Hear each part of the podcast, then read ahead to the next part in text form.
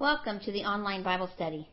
This week we are going to be studying Esther, chapter 4. You know, throughout life, we all face crisis from time to time in our lives. The question is, in those times of crisis, what do we do? This chapter is so encouraging to us today because even though times seem impossible and it seems like it is the end, we see how God is working behind the scenes to solve the crisis on our lives to work out for the good. Let's open our Bibles to Esther chapter 4. Esther, Mordecai, and the Jews were facing the crisis of their life. You can just feel their anguish. Let's read verses 1 through 3. It says, When Mordecai learned all that happened, he tore his clothes and put on sackcloth and ashes and went out into the midst of the city. He cried out with a loud and bitter cry. He went as far as the front of the king's gate, and no one might enter the king's gate clothed with sackcloth. And in every province where the king's command and decree arrived, there was great mourning among the Jews, with fasting, weeping, and wailing, and many lay in sackcloth and ashes. When Mordecai and the Jews heard about the decree of annihilation, they reacted just as anyone would, with deep, intense grief and mourning. At this time, Queen Esther is not aware of the decree. She is sheltered from what is happening outside the palace. So Mordecai has to find a way to notify Esther so you notice he can't just go up to the king's palace. He can't go to the queen's quarters. So he has to find a way to get her attention. He tears his clothing and puts on sackcloth. Sackcloth, in the way he did it, is a clear sign of grieving and mourning. You remember in the Old Testament, remember David and his men tore their clothes in 2 Samuel 1 11 through 12, as they mourned and wept and fasted until evening for Saul and Jonathan. Then we saw in Genesis 37 4, it shows Jacob tearing his clothes and putting on sackcloth on as he mourned for his son. We also saw in Daniel chapter 9 verse 3 that it says, Then I set my face toward the Lord God to make request by prayer and supplications, by fasting, sackcloth, and ashes. In Jonah chapter 3 verse 6 states, The king laid aside his robe, covered himself with sackcloth, and sat in ashes. So you can see that this is a clear sign of grieving and mourning. Mordecai went to the city gate but he could not by Persian law enter the palace wearing sackcloth. But he publicly made it known he was grieved by this decree. In verse 3, it says that there was great mourning among the Jews. Notice their response. It says that they were fasting, weeping, wailing, and many lay in sackcloth and ashes. And then in verse 4, Esther hears of Mordecai's actions and becomes very concerned. Now remember, she does not know about the decree yet. All she knows is that her, her cousin is extremely dis- distressed to be behaving in this manner. It says in verse 4 So Esther's maids and eunuchs came and told her, and the queen was deeply distressed.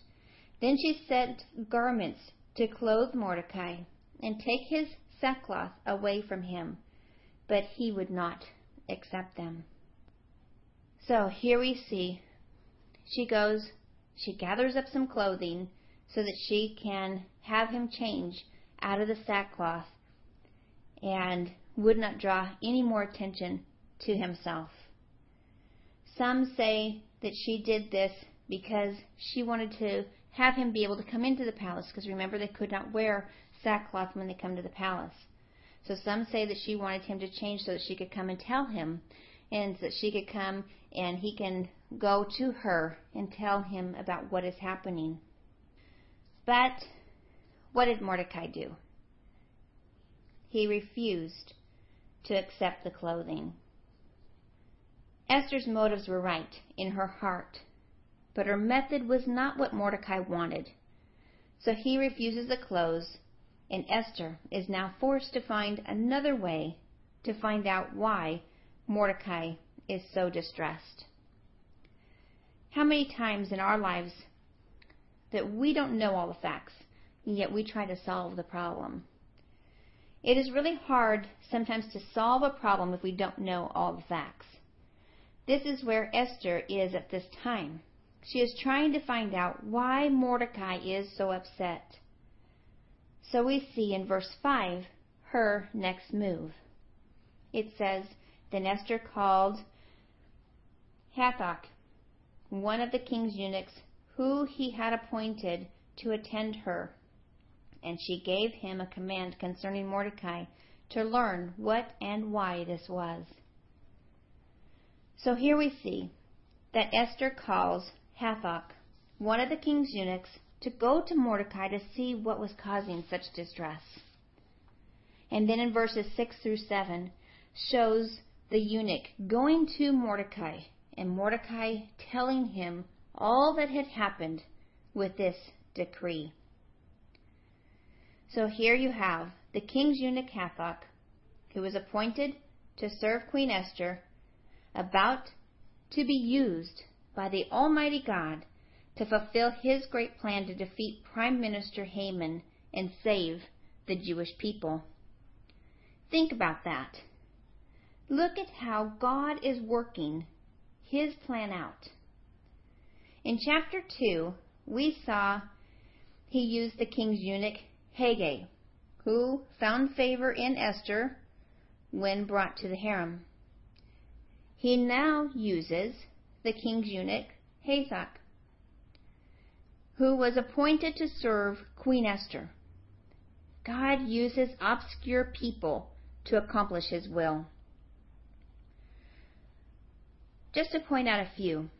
What was the name of the boy who gave Jesus his loaves and fishes in the book of John?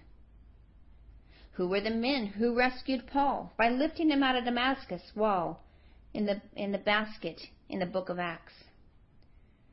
What was the name of the little girl who told Naaman to go see the prophet? God uses whomever he wants to accomplish his plan. Think of what he can do through you. Wiersbe says, as great doors can swing open upon small hinges, so great events can turn upon the deeds of small and sometimes anonymous people. Notice in the first part of verse 8 that Mordecai not only told Hathach about the decree, but he gave him a copy for Esther to read for herself. It says, he also gave him a copy of the written decree for their destruction, which was given at Shushan, that he might show it to Esther and explain it to her. Why do you think he gave Esther that a copy of that decree? Yes.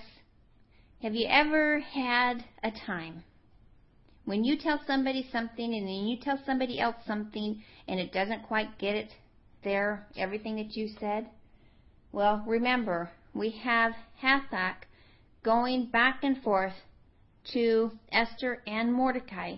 So he's giving him a written copy of the decree for her to read herself so that she can make sure of what exactly is happening. Now notice in the second half of verse 8, Mordecai sends the message that now Esther needs to reveal her nationality and go to the king and intercede for her people. It says, and that he might command her to go to the king to make supplication to him and plead before him for her people. Now look at verse 9. We find Hathach going back to tell Queen Esther. Queen Esther's response is found in verse 11. Because of Persian law, Esther was faced with a serious dilemma. So she sent her trusted aide Hathach back to Mordecai in order to seek her adopted father's advice. Verse 11 says, All the king's servants and the people of the king's provinces known that any man or woman who goes into the inner court of the, to the king who has not been called, he has but one law put all to death, except the one to whom the king holds out the, the golden scepter, that he may live. Yet I myself have not been called to go in to the king for thirty days. Persian law prohibited anyone from approaching the king without first being summoned. Such a law was necessary in order to protect the king from potential assassins and from being interrupted while conducting important businesses. Now, Esther reminds Mordecai here that she could not simply enter the king's inner chambers unannounced, and she might be put to death if she does so. The king had power to execute anyone who disturbed him without an appointment. For the king to extend the golden scepter to someone showed that he approved of the visit and that the person was welcome and not in danger of death. But since Esther had not been summoned yet by him for a month, she did not know whether his attitude toward her was still favorable. So she didn't really know for sure if she would get that golden scepter extended to her or not. So Hathach goes and tells Mordecai what Esther said. And then in verses 13 to 14, we see Mordecai's response. It says, And Mordecai told them to answer Esther, Do not think in your hearts that you will escape in the king's palace any more than all the other Jews. For if you remain completely silent at this time, relief and deliverance will arise for the Jews from another place. But you and your father's house will perish.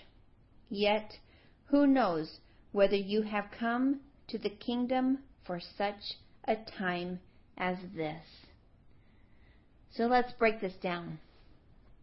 Mordecai gave three reasons why Esther had to figure out a way to approach the king to lead him to reverse the decree.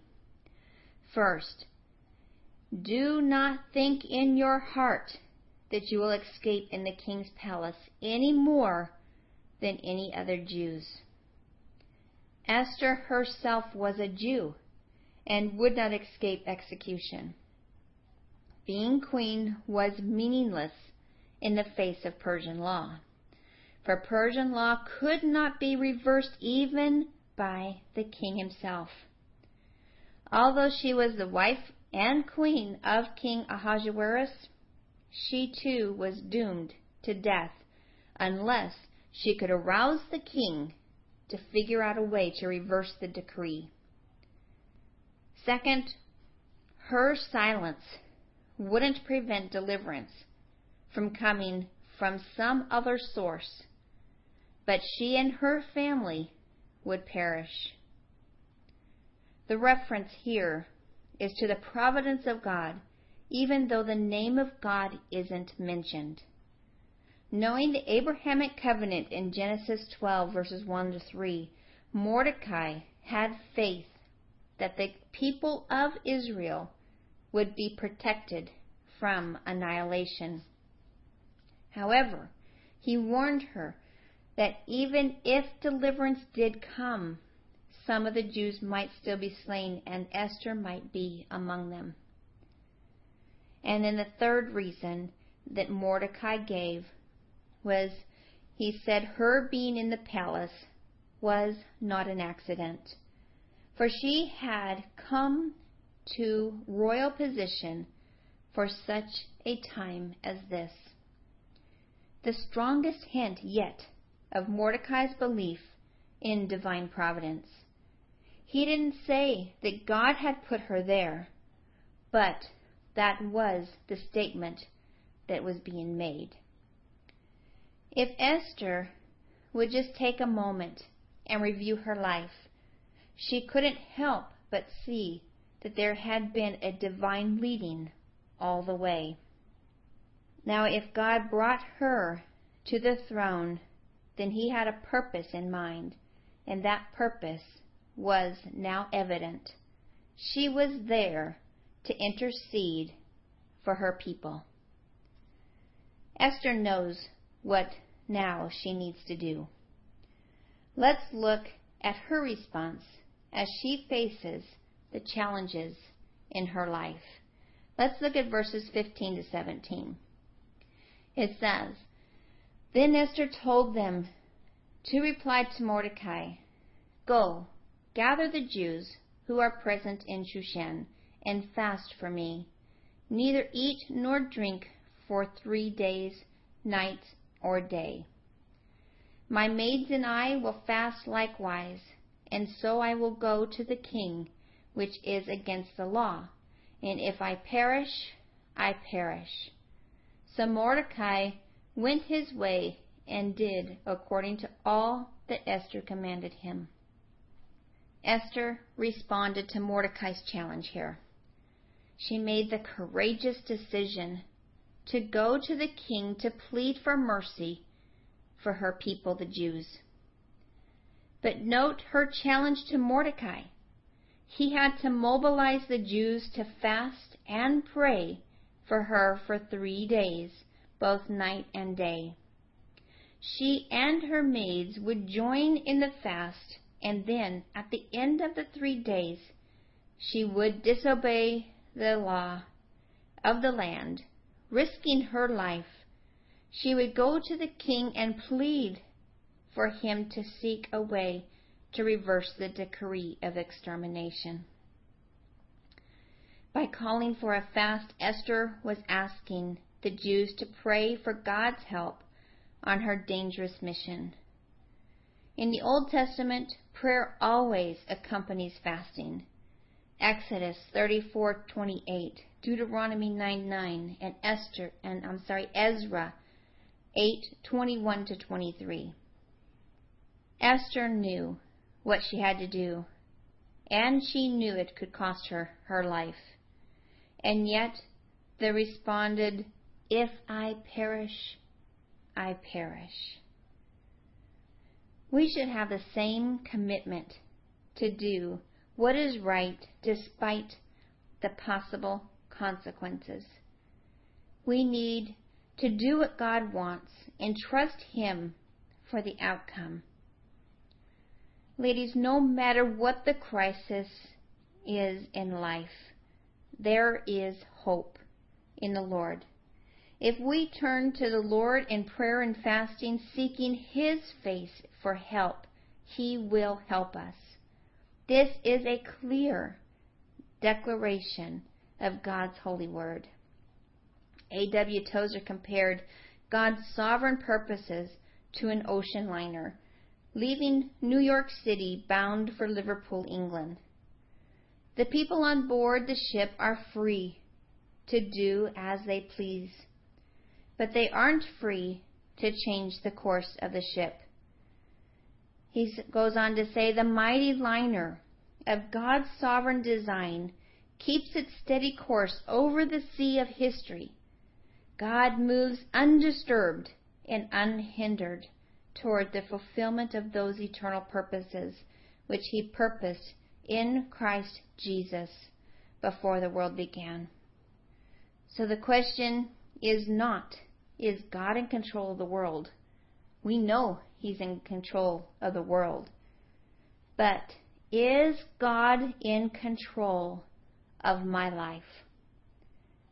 Are you currently in a crisis like Esther? Where you need to seek God's guidance.